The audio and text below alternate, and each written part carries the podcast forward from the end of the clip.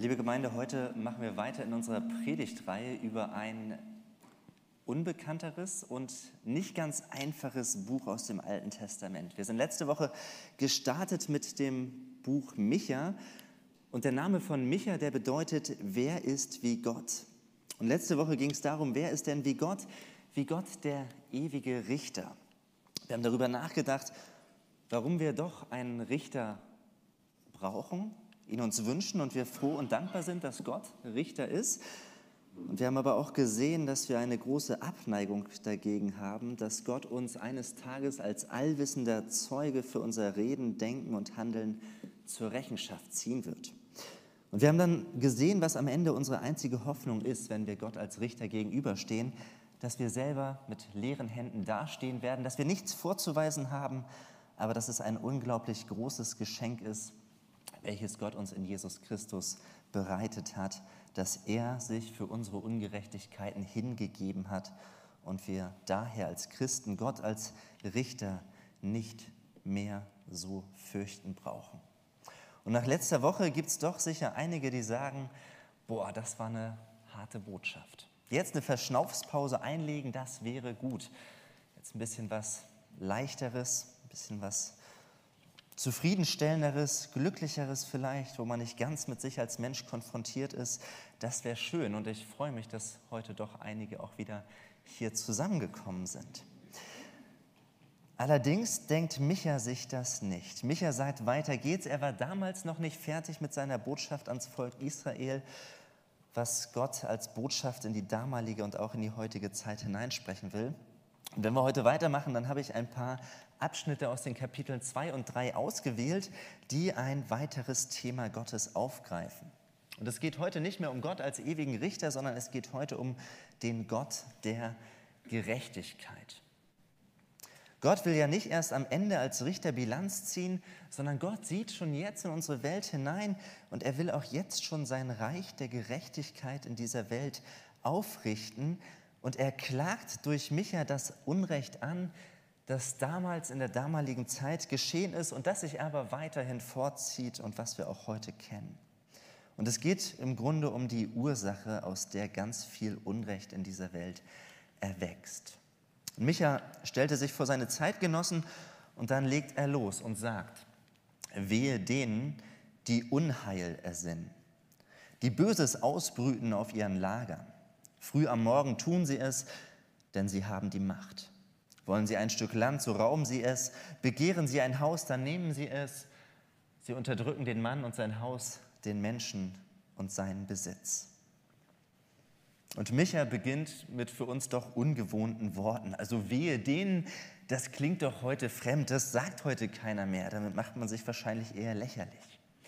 Aber was dieser Ausdruck wehe denen bedeutet im Hebräischen, das ist kein so sanftes und gutmütiges, hey ihr lieben Israeliten, Gott sieht, was ihr macht und ja, euer Tun, das ist nicht so wirklich gut, lasst es mal bitte bleiben. Sondern wehe denen, das ist ein richtig schmerzerfüllter Aufschrei. Das ist ein Mix aus Protest, Klage und Tränen, ein Ausdruck, der damals in der Totenklage gebraucht wurde. Und wenn Micha sagt, wehe denen, wehe euch, dann tut Micha so, als stirbt da gerade jemand. So massiv ist dieses Wehe denen, so klagend, so schmerzhaft, wenn er sagt, wehe euch, denn es gibt einen Gott, der das Unrecht in der Gesellschaft und in eurem Leben sieht. Das ist was wirklich ja, Erschreckendes. Und dann beschreibt Micha bildlich, was bei den Menschen damals und was auch bei uns heute eine Rolle spielt, was sich immer wieder abspielt, wie wir Menschen ticken.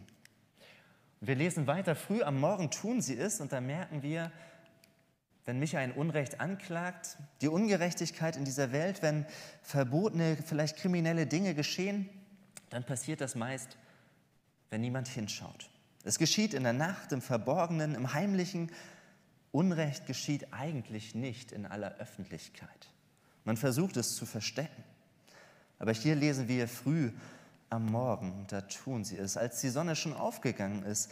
Die Dinge, die zur Zeit von Micha passiert sind, die sind dieses Unrecht, das geschehen ist, das ist in aller Öffentlichkeit geschehen. Alle haben es mitbekommen, aber niemand konnte etwas dagegen machen. Und überspitzt könnte man in diesem Text sagen, die Leute die konnten eigentlich kaum erwarten, dieses Unrecht endlich zu begehen. Nachts lagen sie noch da, haben darüber nachgegrübelt, was könnte ich denn tun, wie könnte ich mich bereichern. Und dann sind sie so in den Tag gestartet, weil sie wussten, eigentlich haben sie auch nichts zu befürchten, wenn sie ihr Unrecht begehen. Und das Unrecht, von dem wir hier lesen, das erinnert uns ja doch an diese Geschichte, die wir eben in der Lesung gehört haben, über die Geschichte von Naboth und Ahab, von diesem machtgierigen König, der unbedingt ein Feld, eine Landwirtschaft haben wollte, die ein bisschen dichter dran ist, damit er nicht so den weiten Weg hat, um sein Gemüse zu ernten.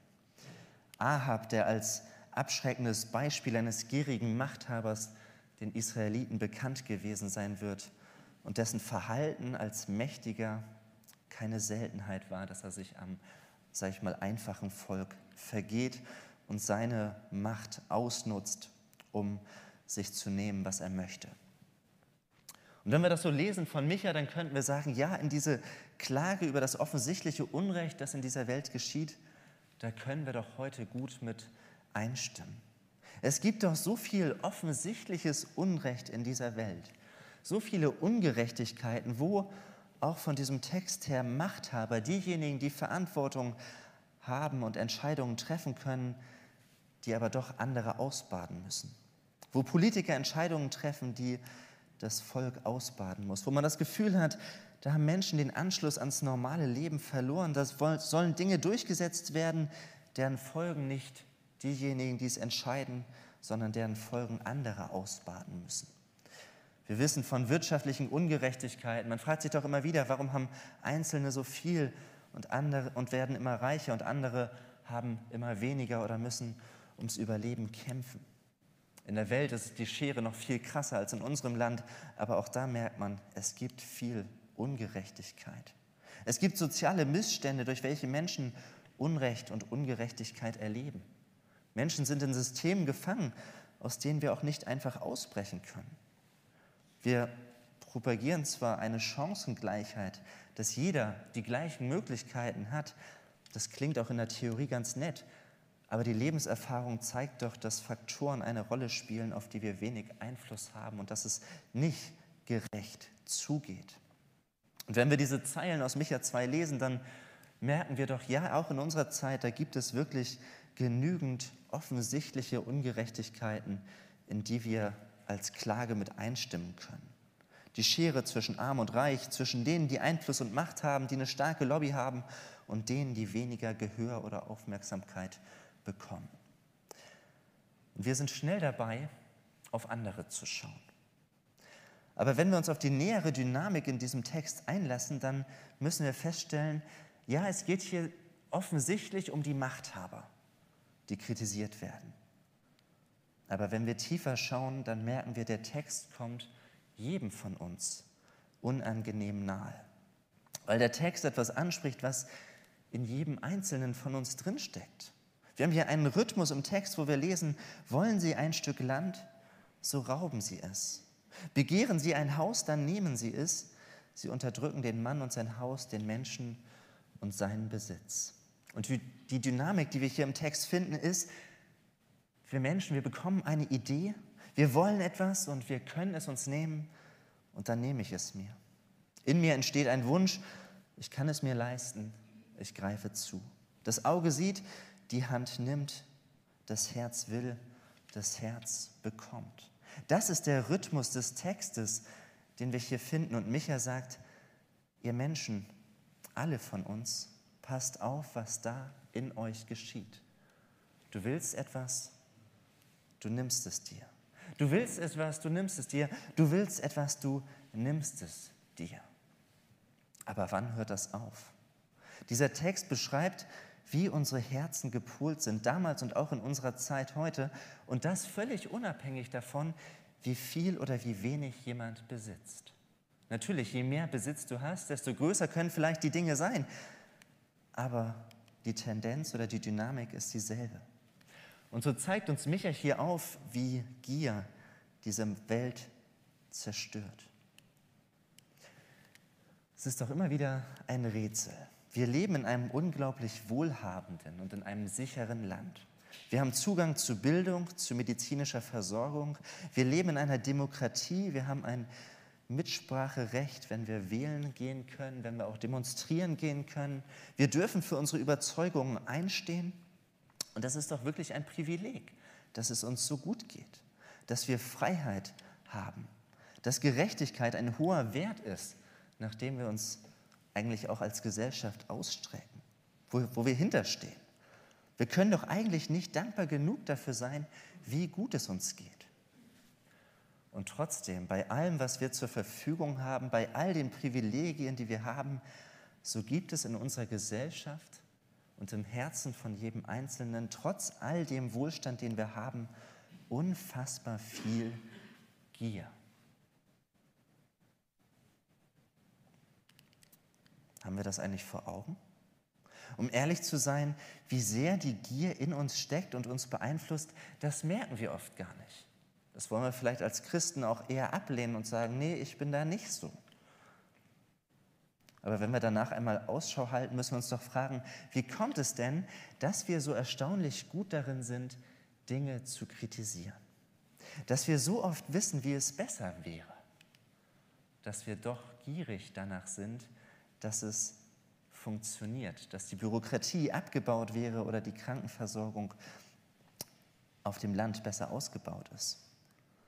Machen wir uns das Vorhandensein der Gier an einem einfachen Beispiel bewusst. Jeder von uns oder fast jeder von uns besitzt ein Handy und wenn man das Handy einmal zückt und ins Internet geht, dann merken wir, da begegnen uns unglaublich viele Angebote, so viele Anzeigen, die auf uns einprasseln, wo irgendjemand uns etwas verkaufen möchte. Ganz viel davon ignoriert man, löscht man, man klickt es weg, aber bei manchen bleibt man vielleicht doch hängen. Und das ist erschreckend. Die technischen Geräte, die sind darauf gedrillt zu wissen, was du willst. Diese sogenannten Cookies, die genau abfangen, nach was du irgendwo suchst oder was dich interessiert. Und diese technischen Geräte, sie wollen uns von morgens bis abends einfangen. Vor kurzem, letzte Woche habe ich gelesen, dass wir in Deutschland im Schnitt 4,4 Stunden am Tag im Internet unterwegs sind. Wenn man überlegt, man schläft noch ein paar Stunden am Tag, man ist ein paar Tage, Stunden anderweitig unterwegs, dann ist das enorm, wie viel Zeit wir im Internet verbringen und was für eine Bandbreite an Werbung da auf den Einzelnen einprasselt. Man kann ja gar nichts mehr dagegen tun. Und alles in diesen Werbeanzeigen ist darauf auszusagen, wenn du endlich noch dies oder das hast, dann bist du glücklich. Das kann Kleidung sein, das können Schuhe sein, das können Handys sein, das kann irgendwas Technisches sein, das können Zinsen sein, das kann was Größeres sein wie ein Urlaub, ein neues Auto, eine Reise. Und die tiefe Lüge, die kommt mit einem Rhythmus Stück für Stück in unser Herz hinein. Und ich frage euch, kennt ihr das, diese Lüge, je mehr ich habe, desto glücklicher bin ich. Das ist ja das, was die Werbung uns verkaufen will. Und Micha prangert hier aber nicht nur die Gier einfach pauschal im Sinne an von, ihr Menschen hört doch auf, gierig zu sein, passt auf, wie ihr unterwegs seid. Nein, Micha will nicht nur sagen, ihr Menschen, ihr seid gierig und das ist nicht gut, sondern Micha will mit weiteren Bildern zeigen, welche Folgen die Gier hat. Dass Gier nämlich unsere Welt zerstört. Dass wir verstehen, die Gier steckt nicht nur in uns Menschen drin, sondern diese Gier hat auch Folgen für uns aber auch für andere. Und Michael schreibt etwas sehr Krasses in Kapitel 3 und ich hoffe, die Kinder sind jetzt alle im Kindergottesdienst unten. Denn tatsächlich, der nächste Text ist echt keine leichte Kost. Micha 3 begegnet, in, in Micha 3 begegnen uns sehr harte Worte. Micha sagt, ihr zieht den Leuten die Haut ab. Ihr zehrt ihnen das Fleisch von den Knochen, ja, ihr fresst das Fleisch meines Volkes, zieht ihnen die Haut ab, zerbrecht ihre Knochen, zerstückelt sie wie Fleisch und werft sie in einen Topf. Das sind die Worte eines Metzgers und eines Kochs, die hier auf grausame Weise einen Kannibalismus beschreiben. Micha nutzt sie für diejenigen, die Wohlstand und Macht hatten in seiner Gesellschaft und dieses Bild des Kannibalismus ist aber Gott sei Dank im poetischen Sinne zu verstehen, dass es nicht tatsächlich passiert, sondern ein Kommentator hat treffend geschrieben, Micha beschreibt hier einen Wohlstandskannibalismus. Das ist das Wort, was hier stattfindet. Der Koch bereitet Fleisch auf eine Art und Weise zu mit so viel Gier, dass es erschreckend ist. Wir wissen das doch alle vom Kochen. Eigentlich bereitet man erst das Essen zu und dann isst man.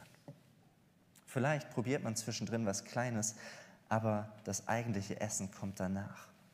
Aber wie die Reichen hier mit den Armen umgehen, wird mit dem Bild beschrieben, sie sind noch am Zubereiten, noch am Kochen, da wird das Fleisch schon gegessen. Sie sind so gierig, sie können es nicht erwarten, bis es fertig ist, sondern noch während der Zubereitung fallen sie darüber her. So groß ist die Gier, die Micha hier anprangert. Und mit diesem Bild vom Wohlstandskannibalismus konfrontiert Micha die Menschen damals und auch uns heute mit der unangenehmen Wahrheit, dass die Gier keine Grenzen kennt. Wenn die letzten Jahrzehnte etwas gezeigt haben, dann, dass wir doch hier im Westen einen Lebensstil entwickelt haben, der unglaublich gut funktioniert, der erfolgreich ist und der doch heimtückisch ist an einigen Ecken und Kanten. Denn unsere Gesellschaft und unsere Wirtschaft, die ist so stark, weil unser ganzes System darauf aufbaut, dass wir mehr kaufen, als wir brauchen. Wir kaufen mehr, als wir brauchen.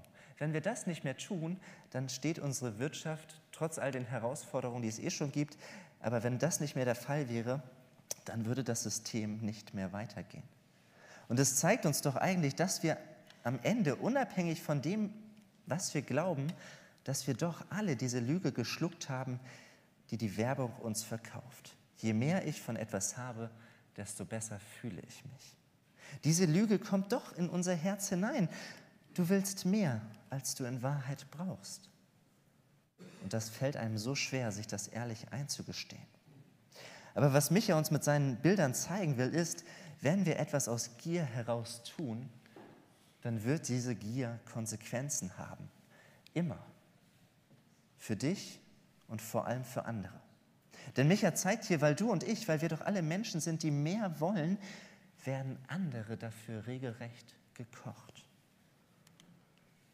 Das wollen wir nicht wahrhaben, das schieben wir immer wieder gerne weg, aber damit sage ich uns nichts Neues. Das wissen wir, das wissen die meisten von uns. Wir kennen ungerechte Arbeitsbedingungen im Nahen Osten, Nähfabriken und Kinderarbeit, das Schürfen von Diamanten in Afrika. Und ja, Gott sei Dank sind Unternehmen da inzwischen stärker dran und gucken auf diese Arbeitsbedingungen. Aber es geschieht noch so viel an Ungerechtigkeit. Und ich will dem gar nicht stärker nachgehen, da können wir uns Dokumentationen drüber ansehen. Und es ist gut zu prüfen, wie die Arbeitsbedingungen und die Herstellung von Produkten aussehen. Und da kann und will ich gar nicht auf eine bestimmte Sache zeigen. Ich kann uns auch nicht sagen, wo und wie wir fair einkaufen könnten, damit in unserem Konsumverhalten eine Gerechtigkeit entsteht. Ich glaube, da sind wir alle maßlos überfordert, weil man das gar nicht hundertprozentig nachvollziehen kann. Aber die Sache, die Gott uns hier zeigt, ist, Gier steckt in uns drin. Und wenn wir aus Gier handeln, dann wird es Konsequenzen haben. Und Gott macht seine Augen nicht zu vor dem Unrecht, das in dieser Welt geschieht. Gott hört das Schreien, das Klagen und er sieht die Strukturen, in denen so viele Menschen gefangen sind und aus denen sie und wir nicht ausbrechen können. Und ich finde es beschämend, wenn wir uns eingestehen müssen, ja, die Gier steckt in jedem von uns und sie hat unglaublich böse Konsequenzen für andere. Und ich möchte uns heute ein paar Fragen als Hilfestellung mitgeben, um dieser Habsucht, dieser Gier in uns mal etwas entgegenzusetzen, dass wir unabhängig oder ja, je nachdem, wie wir damit insgesamt umgehen, dass wir vielleicht da ein bisschen nachfeilen können. Ein paar Fragen, die wir uns stellen dürfen, wenn wir etwas kaufen, dürfen wir uns doch immer fragen, was ist denn der wahre Preis von dieser Sache? Ja, man freut sich, wenn wir etwas günstig bekommen, wenn wir Geld sparen können. Es ist ja doch alles teurer geworden, man schaut ein bisschen auf die Finanzen.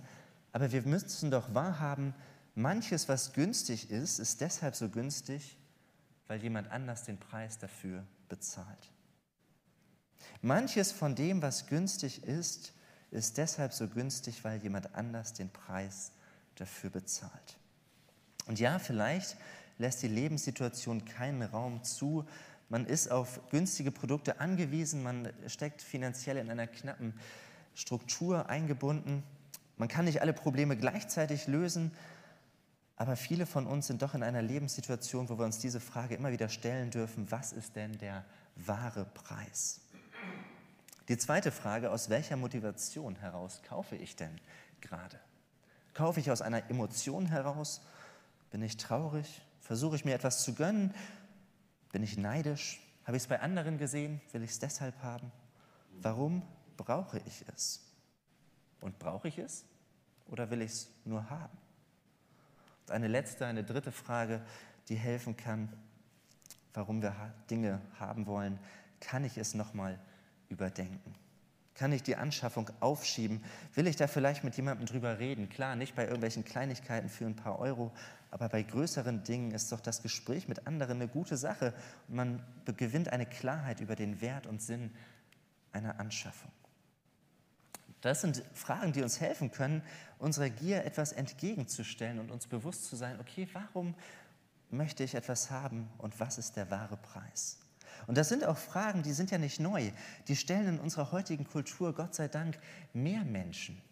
Das ist gut, dass die Fragen gestellt werden, weil wir erkannt haben, dass es so viel Ungerechtigkeit in dieser Welt gibt. Und Gott warnt uns ja durch Micha und er sagt, wehe euch, die ihr einfach nur Profit schlagt und es euch gut gehen lasst auf Kosten anderer.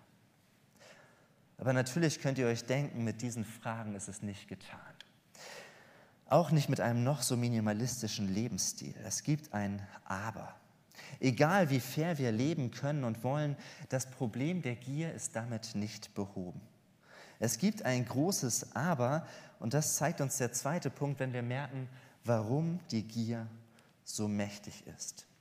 Und warum wir allein mit diesen Fragen nicht das Problem der Gier und Ungerechtigkeit in dieser Welt an sich lösen. Denn Micha macht weiter und er nimmt sich dann nicht mehr die Mächtigen vor, sondern in Kapitel 3, da kommt er zu einer anderen Personengruppe. Er schaut nicht mehr auf die Machthaber seiner Zeit, die ungerecht handeln, sondern er nimmt sich die Heiligen seiner Zeit vor. Und er sagt in Micha 3, Vers 5, so spricht Yahweh über die Propheten, die mein Volk verführen. Haben sie etwas zu beißen, verkündigen sie Glück und Erfolg. Steckt man ihnen nichts ins Maul, drohen sie den Untergang an. Das sind wieder krasse Worte, die Micha gebraucht und er klagt die Priester, die Heiligen seiner Zeit an. Also nicht irgendjemand, der es mit der Wahrheit nicht ernst meint, sondern Menschen, die angesehen waren, die ihr Leben Gott gewidmet haben, aber wo deutlich wird, ja, auch in ihrem Herzen waren sie Sklaven der Gier. Das ist krass, denn es wird im nächsten Abschnitt deutlich, dass du eigentlich nach außen hin alles richtig machen kannst, aber dass du damit noch nicht das Problem der Gier in dir selbst behoben hast. Also wir lesen hier von den Priestern und dann lesen wir weiter, darum wird es Nacht für euch und ihr bleibt ohne Vision. Es wird finster werden und keine Wahrsagung geben. Die Sonne geht über den Propheten unter und der Tag wird ihnen schwarz. Die Seher werden enttäuscht, die Wahrsager müssen sich schämen. Voll Trauer verhüllen sie den Bart, denn Gottes Antwort bleibt aus. Das ist ein nicht ganz einfach zu verstehender Text, aber Micha sagt hier im Grunde genommen, äh, er gebraucht das Bild, dass die Priester damals abends ihre Räumlichkeiten aufgesucht haben, in die sie sich zurückgezogen haben. Und da haben sie dann auf eine Eingebung Gottes gewartet, was sie verkündigen sollen. Das heißt, die Priester, sie machen sich äußerlich auf den Weg. Sie machen alles richtig. Aber innerlich sind sie zerfressen von Gier und sie wählen doch ihre Worte danach, wie gut sie versorgt sind. Nach außen machen sie alles richtig. Sie stehen in heiligen Räumen, sie sagen richtige Dinge, aber im Kern, da redet Gott nicht mehr. Er schweigt. Und wir merken hier mit einer richtigen Gewohnheit, ich bringe mich für etwas Gutes ein, für Gerechtigkeit. Ich achte auf Fairness bei Einkauf oder Kleidung. Ich mache mir Gedanken, was ich für Dinge kaufe, wo Dinge hergestellt werden. Aber mit all dem kriegen wir doch die Gier in uns drinne nicht aus dem Spiel, sondern sie wird sich dann auf irgendwelchen anderen Kanälen zeigen. Sie ist weiterhin da. Das Problem ist nicht, dass in unserer Zeit nicht über Gier gesprochen wird, sondern das Problem ist, dass wir der Tatsache der Gier, dass wir diese Tatsache der Gier nicht ernst genug nehmen. Unsere Gier, die geht viel tiefer, als unsere Kultur glauben möchte. Bei aller Fairness im Einkauf, bei allem, wo wir versuchen, Lieferketten nachzuvollziehen, da gibt es andere Dinge, mit denen wir versuchen, das Loch der Gier in uns zu füllen. Denn das ist das, was wir uns eigentlich eingestehen müssen. Gier ist der elendige Versuch, das schwarze Loch in uns zu füllen. Immer wieder neu. Mit unterschiedlichsten Dingen. Und wenn es nicht materielle Dinge sind, dann ist es vielleicht Anerkennung, dann ist es vielleicht der Wunsch nach einer Beziehung zu bestimmten Menschen oder irgendwas anderes. Und trotzdem finde ich gerade dieses Materielle, das ist ja das, wo wir die Gier am klarsten erkennen. Und wo wir uns fragen dürfen, warum sind wir eigentlich so? Warum kaufen wir mehr, als wir brauchen? Ich glaube, die Antwort lautet, weil wir versuchen, etwas in uns dadurch zu füllen. Man gönnt sich etwas, man wartet auf etwas und dann hat man es irgendwann. Aber wir wissen es doch alle, wenn man es dann hat, dann fällt man irgendwann kurze Zeit später aufs nächste wieder rein. Man kann am Ende so viel Gutes tun, man kann auf so vieles achten und sein Geld fair oder minimalistisch einsetzen, aber das Loch in uns ist damit nicht gefüllt. Wenn wir uns das mal bildlich, bildlich vorstellen, unser Besitz, die schönen aber auch unnützen Dinge, die wir bei uns haben, im Kleiderschrank, in den Kommoden, an den Wänden, das sind alles eigentlich Haribos für einen hungrigen Menschen. Und ich mag Haribos total gerne. Aber uns allen ist klar, Haribos schmecken gut, aber sie stillen nicht den Hunger. Und am Ende zerstören sie vielmehr unseren Körper. Alles, was wir meinen, uns irgendwie zulegen zu müssen, das kommt aus einem inneren Hunger heraus. Und ja, wir versuchen uns damit zu füllen, aber eigentlich hilft es nicht weiter. Der Hunger wird nicht gestillt. Und wir haben zugleich immer weniger Platz für das eigentlich nahrhafte Essen. Das ist das Problem, mit dem wir es bei der Gier zu tun haben. Und wir werden die Gier erst los, wenn dieses tiefe Loch in uns gefüllt ist, wenn wir richtig satt geworden sind. Und das Gute ist, und jetzt kommen wir an den Punkt, der so wichtig ist und wo ich immer wieder dankbar bin, dass die Bibel uns das zeigt und an die Hand gibt, dass sie uns aufzeigt, wie Gott unsere Gier besiegt. Denn Micha sagt, wir müssen auf Dinge achten, wie wir leben. Und trotzdem werden wir von uns aus das Problem der Gier nicht lösen. Die Sehnsucht, dieses schwarze Loch in uns, das bleibt bestehen. Aber nachdem Micha alle kritisiert hat, die Mächtigen, die Heiligen seiner Zeit, da sagt er in Vers 8, doch mich hat Yahweh stark gemacht, mich mit seinem Geist erfüllt, mit einem Sinn für das Recht und mit Kraft, um Jakob seine Verbrechen zu zeigen und Israel seine Vergehen. Das heißt, nachdem er alles angeprangert hat und gezeigt hat, wie, was für Ungerechtigkeiten aus der Gier in seiner Zeit entwachsen sind, da zeigt Micha den Weg, mit dem Gott unsere Gier besiegt. Und wir merken, wow, was für ein Geschenk, Gott selbst schenkt etwas von sich, um das Loch in uns zu füllen. Gott schenkt seinen Geist. Dass Gott durch seinen Geist aber einen Teil von sich zu jedem Menschen schenkt, der es möchte, das war damals zur Zeit von Micha wirklich exklusiv. Das war ganz selten. Das hat Micha erlebt, aber viele andere konnten es nicht erleben. Sie haben sich danach gesehnt und wir haben ein unglaubliches Privileg. Wir leben in einer anderen Zeit. Wir leben in der Zeit nach Christus. Wir dürfen wissen, was Jesus getan hat und dass er den Sein, den Heiligen Geist als Beistand versprochen hat. Dass er sagt, wenn du an mich glaubst, an Jesus Christus als deinen Herrn und Erlöser, dann will ich dir meinen Geist geben. Gott möchte das schwarze Loch in uns füllen, dass diese Gier in uns ja, offenbart. Gott verlangt nicht, dass wir zuallererst überall Verzicht und Genügsamkeit einüben, dass wir aus uns heraus versuchen, die Gier mit allen Mitteln zu beseitigen. Und wenn wir das geschafft haben, dann kommt er erst mit seinem Geist in unser Leben hinein. Nein, Gott schenkt uns seinen Geist, um dieses tiefe Loch, diese Sehnsucht in uns zu füllen, um den Raum einzunehmen in unseren Herzen. Und wir sind eingeladen, uns ihm zu öffnen, immer mehr auf ihn zu blicken. Und dann können wir staunen, dass wir erleben, wie Gott in uns arbeitet und wie dieser, dieser Wunsch geringer wird, wie die Gier schwindet und wir merken, ich brauche nicht mehr, als ich habe, sondern ich erlebe Raum für Dankbarkeit und Zufriedenheit, für Genügsamkeit, dass ich sagen kann, Gott, du versorgst mich so gut und ich danke dir dafür und kritisiere nicht die anderen für das, was noch alles hätte besser laufen können in meinem Leben, weil wir innerlich von Gott gefüllt werden weil Gott durch seinen Geist einen Teil von seiner Fülle, von seiner Liebe und seiner Kraft jedem Einzelnen schenkt und wir durch ihn Zufriedenheit und Dankbarkeit finden.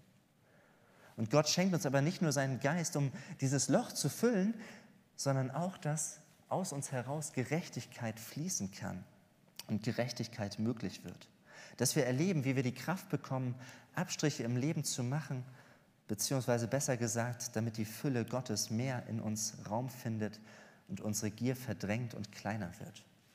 Und Paulus schreibt es ganz eindrücklich in 1 Timotheus 6, Vers 17, das möchte ich uns zum Schluss noch mitgeben. Da sagt er zu Timotheus, ermahne die, die nach den Maßstäben dieser Welt reich sind, nicht überheblich zu sein und ihre Hoffnung nicht auf den unsicheren Reichtum zu setzen, sondern auf Gott. Und dabei hilft uns ja der Heilige Geist, dass wir immer mehr auf Gott schauen. Und dann dieser wunderbare Satz, denn Gott gibt uns alles reichlich und wir dürfen es genießen. Gott meint es gut mit uns. Er sagt nicht, ihr müsst alle Verzicht üben und gucken, dass ihr gar keine Freude am Leben habt. Nein, Gott hält ein Leben in Fülle für uns bereit. Er beschenkt uns. Aber sein Geist kann nur wirken, wenn wir ihm unsere Herzen öffnen und uns von ihm erfüllen lassen. Und dass wir dann mit seiner Kraft der Ungerechtigkeit, die oft aus unserer Gier erwächst, dass wir durch seinen Geist dem Unrecht etwas entgegensetzen können. Gott sagt, er gibt uns alles reichlich und wir dürfen es genießen. Und das ist doch ein Geschenk. Das ist doch unfassbar, wie gut Gott es meint als Schöpfer. Dass er nicht sagt, passt auf, ihr Menschen, was in euch steckt, ihr müsst selber etwas dagegen tun, sondern haltet Ausschau nach mir, nach meiner Fülle. Ich bin der allmächtige Gott und ich gönne euch, dass ihr gut lebt, dass ihr versorgt seid. Aber passt auf, dass ihr nicht Ungerechtigkeit als Folge eurer Gier und eurem Wunsch nach, ich brauche mehr, dass das nicht folgt. Gott gebe uns dazu seinen Segen, dass wir Kraft und Weisheit haben, in unserem Leben so zu leben, wie es Gott gefällt. Amen.